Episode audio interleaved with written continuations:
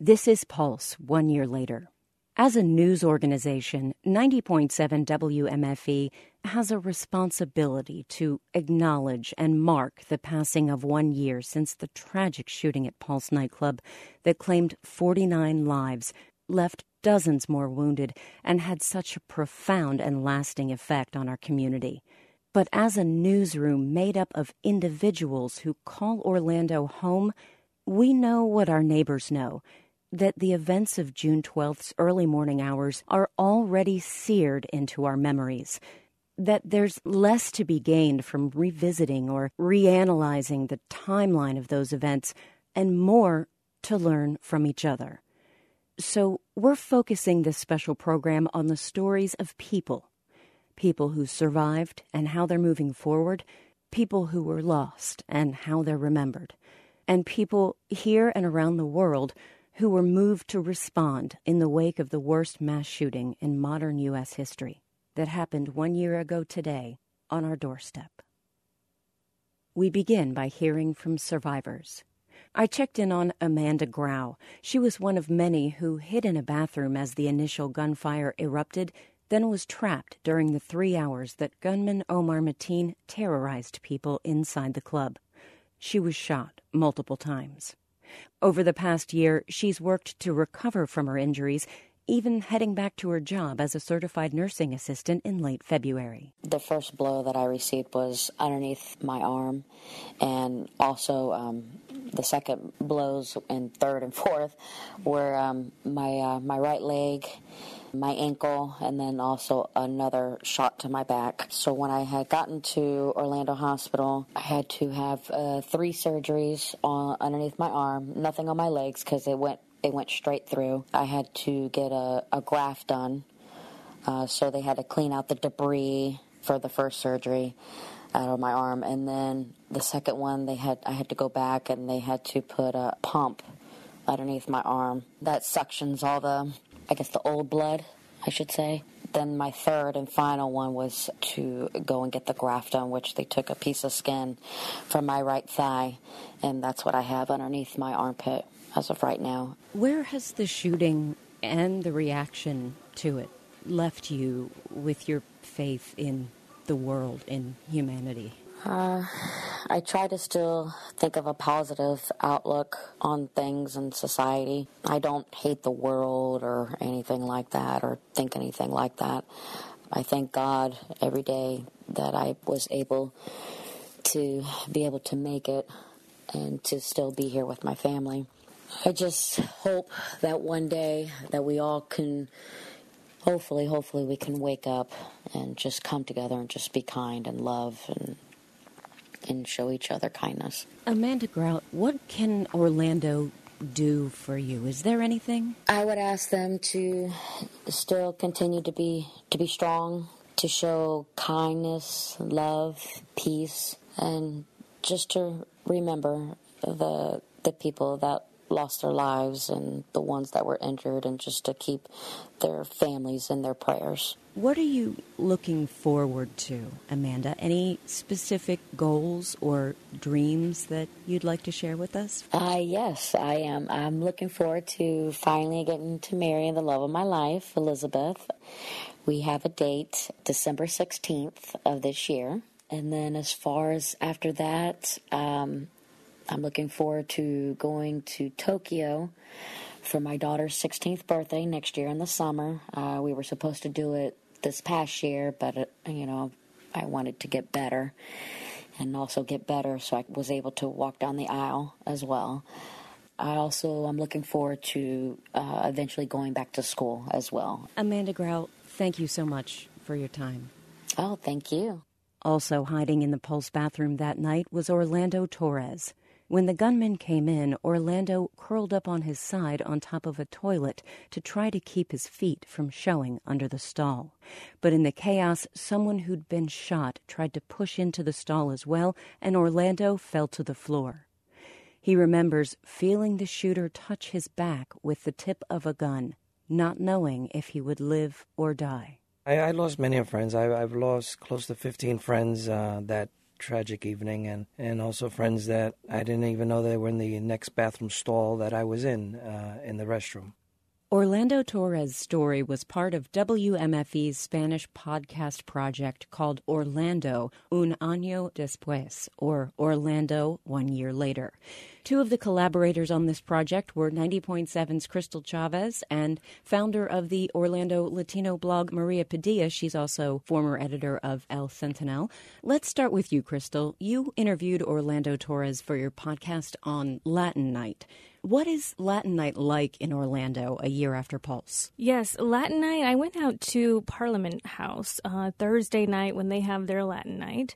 Um, there was a lot of people. It wasn't super packed, um, but I did speak to many of the patrons, uh, many of them who said, you know, we got to keep living life and we're not going to let Pulse stop us from going out with friends and family and celebrating birthdays and such. Now, they did talk about how they are a lot more vigilant now and, and aware and look for the exits and um, watching out, but they're not letting it stop them. Um, and people are, are starting to get back out again, though there are some survivors who to this day still haven't gone back out, and that's understandable. Tell us a little more about the other themes explored in the Spanish podcasts, Crystal. So, we looked at mental health. We looked at, you know, Hispanic family counseling. They have added more counselors, more than double. I believe they had 22, and now they have something like 47 counselors. Um, there's been a lot of grants going down to fund bilingual, culturally competent counseling uh, for people who are Latinx, LGBT, and Latino. Some of the other podcasts we did, um, one was StoryCorps, and it's uh, heart wrenching, and the way that StoryCorps is. Um, people remembering Luis Daniel Wilson, one of the 49 victims. Um, we talked about uh, law enforcement who and the media who were the first responders to this tragedy and religion, which is Maria Padilla's podcast. Maria Padilla, you focused on an Orlando evangelical church with a primarily Latino congregation, and the pastor from this church participated in the citywide prayer service after Pulse. That's correct. Uh, we interviewed Pastor Nino Gonzalez of El Calvario Church off of Oak Ridge Road. They are probably the largest Latino evangelical congregation in Orlando area. They have about 4,000 members and they were uh, pretty prominent during the crisis. I think one of the things that struck me that he said during our podcast is that it was important for El Calvario and probably other churches as well to not further stigmatize the LGBT community that had already been stigmatized because of the shooting and even perhaps attitudes beforehand and, and that's why they became a little bit more active and vocal during this whole time. Maria, what are some of the areas of common ground that have come out of the LGBT and religion discussions after the tragedy? I don't know if there's so much common ground as um, sort of opening of ground to a certain extent, which is to say that perhaps we had communities that weren't really in dialogue, and now uh, they are. Some of that has been touch and go, to be honest. It has not been uh, continual. And in the case of El Calvario, I think they kind of fell out of it a little bit, which he uh, admits. Crystal, Maria, what do you two hope this project accomplishes? A few things. First, for people to take note of a large and growing segment of our population.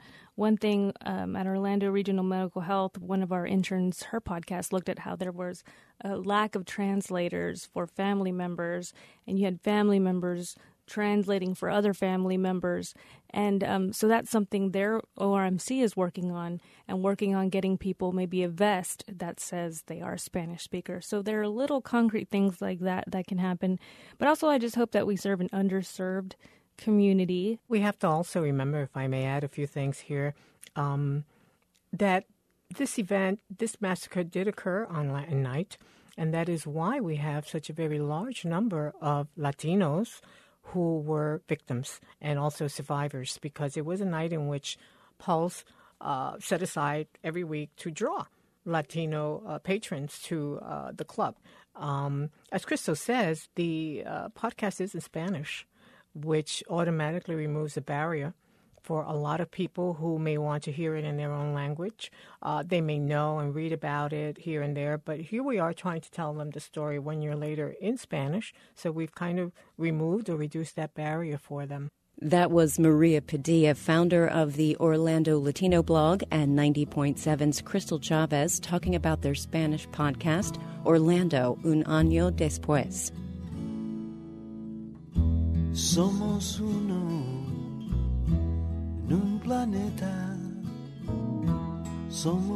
This is Pulse, one year later.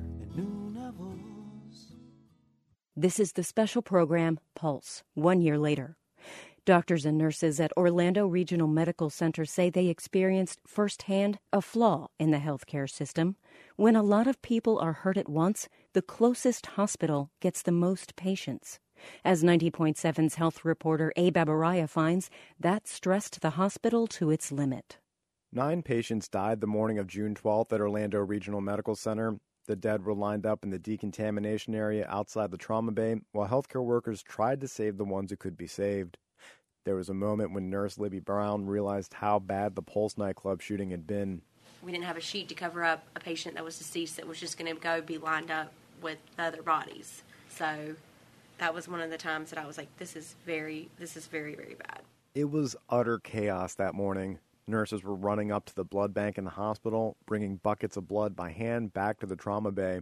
During a trauma, they used pressurized IV bags to pump blood into patients faster, but they were all being used, so nurses were literally standing at the head of the bed, squeezing blood into people by hand. Elizabeth Burrows is an ER nurse as well. There was so many coming at some point that there were people with gunshot wounds to the chest sitting in the hallway, gaping wounds where they're, they're sitting on the floor because we don't have stretchers. So mm-hmm.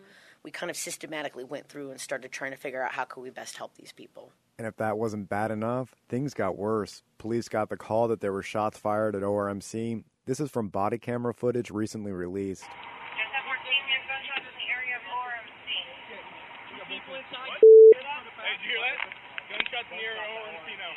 No one is exactly sure why they thought there was a shooter at the hospital. Maybe someone heard the shots being fired three blocks down the road and thought it was happening at the hospital. Maybe one of the patients panicked. Regardless of why it happened, at 3:19 a.m., the call came out. There was a shooter inside the ER at Orlando Regional Medical Center. Police drove over to the hospital, guns drawn. The hospital was put on lockdown as police followed a trail of blood. They eventually handcuff one of the victims, who had the same style facial hair as the shooter. In the body cam footage, healthcare workers are seen crossing paths with police in the halls of the hospital. We know we're still on lockdown, right? We don't. I know. We're still on lockdown. Okay. Going to the ED? Yeah. yeah. Straight, straight down there and stay. All right, get out of the halls. But healthcare workers continued caring for patients as police were looking for an active shooter. Dr. Chad Smith was a trauma surgeon working in the ER that night. You know, I tell the story of one of our interns that took a patient to the operating room during the code silver, and this patient was dying, and she rolled the patient out there and did her job to take the patient to the operating room thinking that she could be shot, you know, and not just in in the trauma bay, but rolling down the hall into the elevator, etc. Smith remembers coworkers texting their loved ones, but still working on patients. There was no shooter, but combined with the overwhelming number of patients, the morning of June 12th was the hardest shift of their lives. Abe Aboraya, 90.7 News. With your hand on my heart, you know it beats just as hard as yours. Feel my pulse. Oh.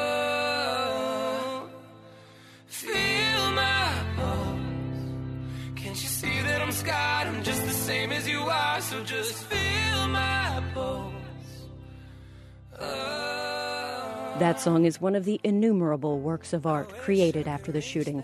In the face of incomprehensible tragedy, people often look for answers, for some way to help, or at least for solace in art.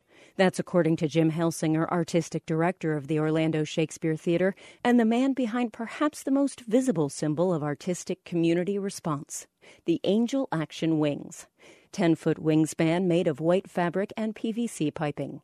Helsinger and an army of volunteers first created and wore the wings to protect mourners at a Pulse victim's funeral from protesters who'd flown in from Kansas to picket across the downtown Orlando street there were easily a thousand people on those two city blocks, all holding banners in support of the people that we had lost and in support of Orlando and its uh, its unity and its pride. And that, that was uh, incredibly moving. So it was everybody and us standing directly across from the Westboro Baptist Church. And they began chanting hateful things. So we started singing. And we sang What the World Needs Now is Love, Sweet Love. And that feeling of love on one side of two city blocks from Orlando and hatred from the other corner um, was just an incredible experience of how love can conquer hate. Were there a couple of moments that stood out to you that you'd like to share with us? I remember there had been a lull and uh, they started yelling again. I was standing next to Michael Wanzie, who's a leader in the gay community here, and they started shouting something particularly terrible. And I held his hand and he held mine, and we started singing Amazing Grace together. And I've probably never in my life known that I was in the right place at the right time, doing the right thing to help others than that moment. So that was uh, that experience of the counter protest. Jim Helsinger, the angels wore the wings at the funeral of Drew Leinonen. What did you hear from his family and friends afterwards? The thank you for being here, which we heard from many members of the crowd, was amazing. Drew's family went down a different street and around, so they were able to avoid it completely. But there were about three or four hundred mourners who all came down that street. So at one point they said, We want you to part to either side so the mourners can come by. So the angels and the hundreds of counter protesters, we parted sides, again blocking the Westboro Baptist Church, and then hundreds of these people kept walking by us. And that's how it was really intended to work, so that they could get to the funeral without having to walk by these shouts of hate and everything about you and your life is wrong and God hates you, et cetera, et cetera. I don't think anyone, any friend, family member, or acquaintance wants to hear that God hates someone when they're on the way to their funeral. How has the experience with these angel wings changed you? What has stayed with you? I've been in the theater almost my whole life. I love theater, I love how it speaks to the soul. But I've never seen it do anything as powerful as this. I've never seen its function as social action in this way. Jim Helsinger is the artistic director of the Orlando Shakespeare Theater. This is Pulse, one year later. You're listening to the special program Pulse, one year later. Here in Orlando, we have a profound sense of lingering effects from the Pulse nightclub shooting. Those who were directly affected grapple with long recoveries, difficult memories, post traumatic stress. Some of that hurt is felt by the larger community.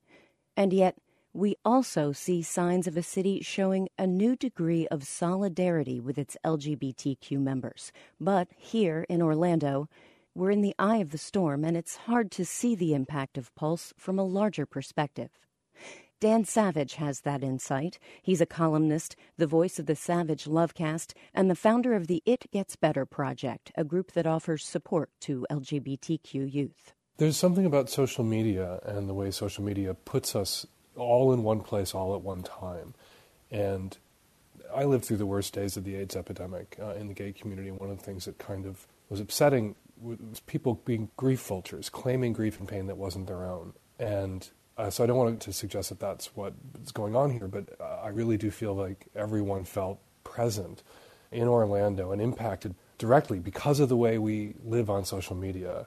Less directly, and I think with less impact than, of course, people who were there uh, and people who were, you know, geographically more closely situated and felt more personally threatened.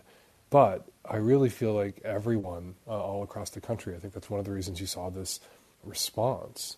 Everyone felt that this was close by, that this was nearby, that we were virtually there. And that's the power of social media. And it, I think, created feelings of empathy, not just in the Orlando community for the victims and or in the Orlando community for Orlando, but across the country for the victims and for Orlando. The role that clubs play in the LGBT community is sometimes one of a safe space. And we're hearing that people shied away from the clubs here in Orlando after the shooting. Based on what you're hearing, did the shooting make members of the LGBT community outside Orlando feel less safe going out to the clubs? Was there a violation of that feeling of having a safe and comfortable place to be? Absolutely. Um, I had friends here in Seattle who were afraid to go out, afraid of some lunatic with easy access to a gun deciding to be a copycat mass murderer. So, yeah, people were nervous and afraid. People also felt then, I think, compelled to go out to confront their fears and to not be cowed. Uh, we also had another incident in Seattle a few years ago where someone threatened to uh, attack people in the bars, and the response of the community was for everyone, including members of our city council, to go on a gay bar crawl uh, one night and to fill up the bars and show that we weren't afraid. But paradoxically, those moments where you go out to show you're not afraid, you're actually confronting and staring down your fears. You are afraid, and you're going out despite those fears. Has it raised the LGBT community's profile, in your opinion? yes, and it's a tragedy that it takes a tragedy. You know, it took the brutal killing of Matthew Shepard for people to start discussing hate crimes in relationship to LGBT people. It took the HIV AIDS epidemic for people to see gay love for what it was, the equivalent of, and as deeply felt and as meaningful as straight love it takes something like Orlando for people to realize that the people in, in queer bars, the lesbian, gay, bi, trans, Latina people at Pulse are human beings, not just abstractions, uh, not just these cliches, but human beings with, with families. And in a way, that's what the AIDS epidemic did. People were dying, and it wasn't just gay people who were being impacted, it was straight people, straight friends, straight family members who were being devastated by the losses. And what Orlando demonstrated, what these deaths demonstrated, was that queer people aren't living on an island all unto themselves. The queer people come from straight communities, straight families, and we're knit into the wider community. And when you rip out, as the HIV AIDS epidemic did, hundreds of thousands of us, or you take out 50 of us in one community, quickly what you see is that queer people are important, that queer people are loved, and that queer people are not in a silo labeled queer all by themselves, that we are part of our communities. And that's why the wider Orlando community was so devastated by this attack. Do you think, with what's happened, the LGBT community has a role to play in gun control? And if so, what is that role or what do you think it should be? Obviously, we all have a role to play in demanding sane gun control policies, and the LGBT community absolutely has a role to play you know, some there are times when a tragedy gives you a platform, and you want to not seem exploitative or not seem exploited or not feel exploited, but you want to seize those opportunities to, in the wake of a tragedy, create progress on a difficult issue like gun control. And I was thrilled and heartened to see so many queer people stepping up and making the battle for sane gun control policies their battle in the wake of the Pulse massacre. What struck you the most about the response to the shooting? Was there a singular moment or was there a broad, overarching concept? What struck you the most? The, just the tsunami of love and support that you saw pour forth. And the stories that were told, and stories that were told in the wake of it that aren't often told about queer people of color who are often overlooked or not included in the narrative about queer lives. Um, that that was what really struck me. Um, in the wake also of, of, of, Pulse, what you saw was you saw the whole community come out and say, "This is this happened to all of us because queer people are a part of our community too. They are part of the us." And so you saw, you can see glimmers of the progress even in the giant dark cloud of the event itself.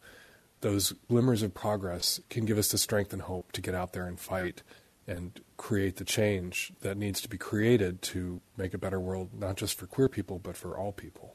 What do you want to say to members of Orlando's LGBT community and those who were at Pulse who may be listening to this?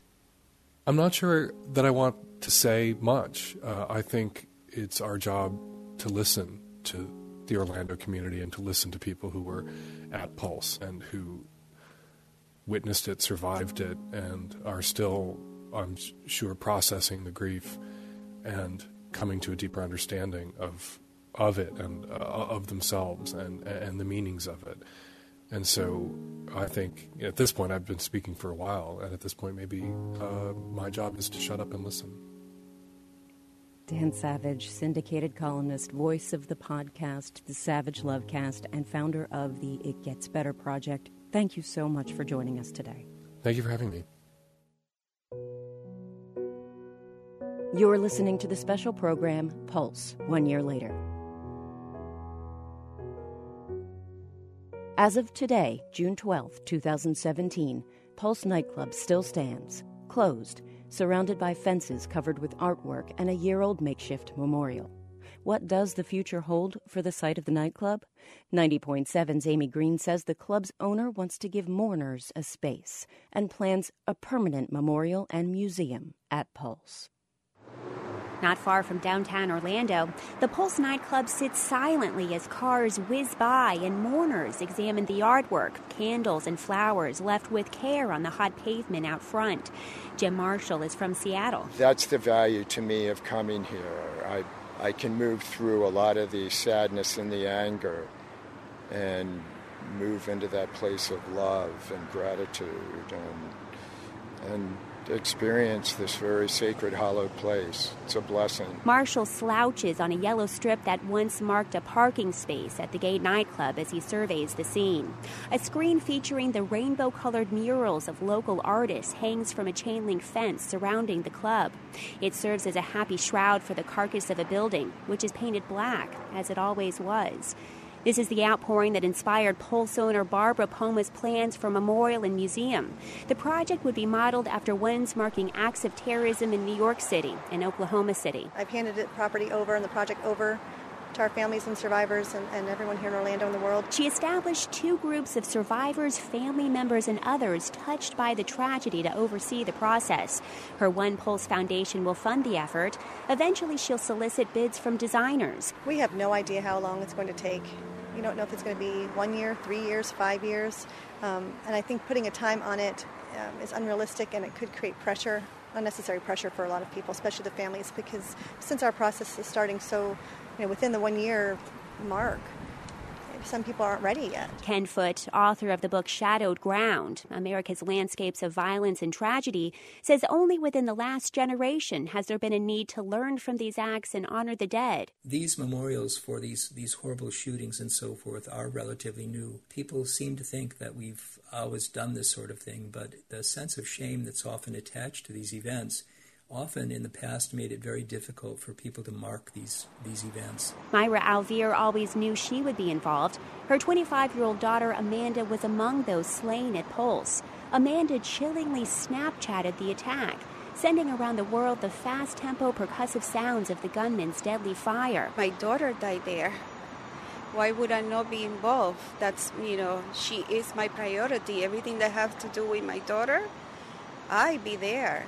That's my baby. Mayra envisions a place of beauty and peace at Pulse with trees. My daughter's life was taken there and so many others and somehow when I visit there it's just like the angels embrace me somehow. It's just I feel their their love. You know, it's just a feeling I have. And I don't want that feeling to go away. A year after an act of hate, she wants to provide a space of love Amy Green, 90.7 News.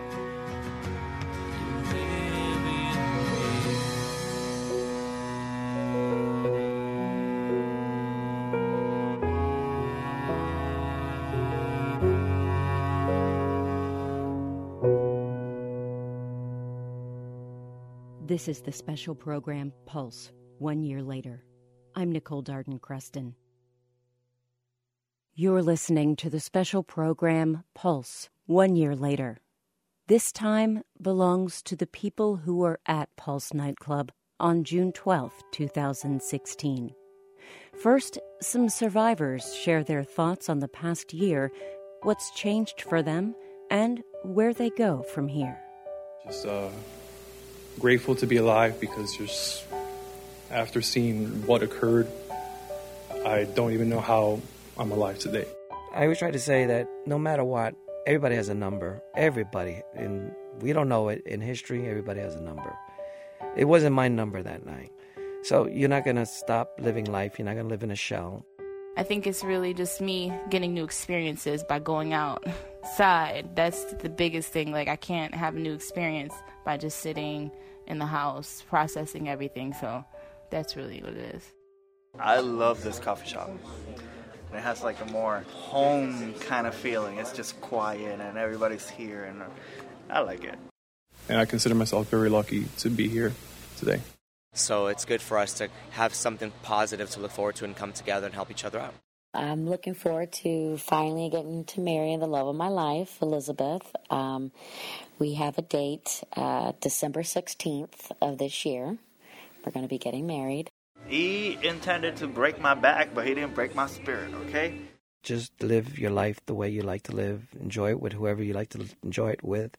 Share it with whoever, you know. Don't let nobody take that away from you. Don't let that fear. Just keep enjoying life. If I push forward after being in the hospital in critical condition, almost dying, whatever you're going through in your life, you can go through it. You could rise. You could get out of it. You can just, you can do it. I'm looking forward to uh, eventually going back to school as well, uh, doing classes for my RN. I've been really inspired to continue writing as far as like poetry and songwriting. I'm a huge Harry Potter fan. So, in one of the movies, Dumbledore tells Harry Potter that happiness can be found even in the darkest, you know, places, only if you remember to turn on the light. Keep the unity going as far as the the community. And when I say community, I mean the human community. so everyone of any background just come together and be there for each other, be a little more compassionate uh, than we have been in the past. So cry out, Orlando, let your tears flow. We heard from Amanda Grau, Angel Santiago, Jeff Xavier, Orlando Torres, Patience Carter, and Tony Marrero. A river that leads to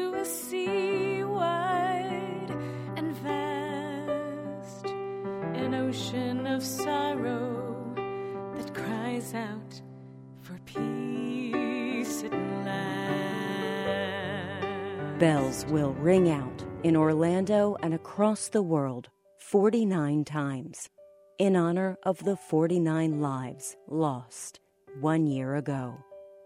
These are their names. Stanley Almodovar III, 23 years old. Amanda Alvear, 25 years old.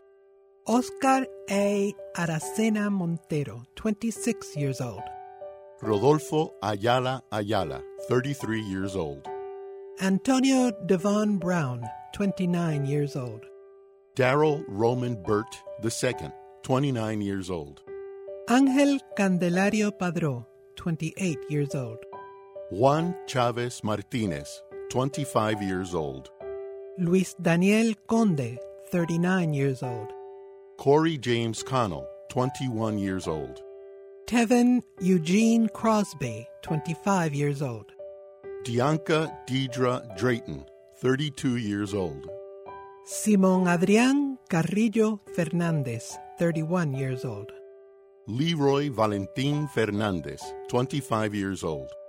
Mercedez Marisol Flores, 26 years old. Peter O. Gonzalez Cruz, 22 years old. Juan Ramón Guerrero, 22 years old. Paul Terrell Henry, 41 years old. Frank Hernandez, 27 years old. Miguel Ángel Honorato, 30 years old. Javier Jorge Reyes, 40 years old. Jason Benjamin Josaphat, 19 years old. Eddie Jamoldroy Justice, 30 years old. Anthony Luis Laureano Disla, 25 years old. Christopher Andrew Leinonen, 32 years old. Alejandro Barrios Martinez, 21 years old. Brenda Lee Marquez McCool, 49 years old. Gilberto Ramon Silva Menendez, 25 years old. Kimberly Morris, 37 years old. Akyra Monet Murray, 18 years old. Luis Omar Ocasio Capó, 20 years old. Geraldo A. Ortiz Jimenez, 25 years old. Eric Ivan Ortiz Rivera, 36 years old. Joel Rayon Paniagua, 32 years old. Giancarlos Mendez Perez, 35 years old. Enrique L. Rios Jr., 25 years old. John C. Nives Rodriguez, 27 years old. Xavier Emmanuel Serrano Rosado, 35 years old. Christopher Joseph Sanfeliz, 24 years old. Yilmary Rodriguez Solivan, 24 years old. Edward Sotomayor Jr., 34 years old. Shane Evan Tomlinson, 33 years old. Martín Benítez Torres, 33 years old. Jonathan Antonio Camuy Vega, 24 years old. Juan P. Rivera Velázquez, 37 years old. Luis S. Vielma, 22 years old. Franky Jimmy de Jesus Velázquez, 50 years old.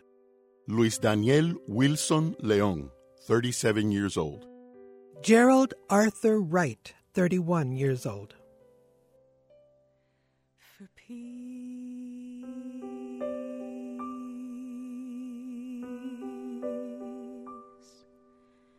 for peace.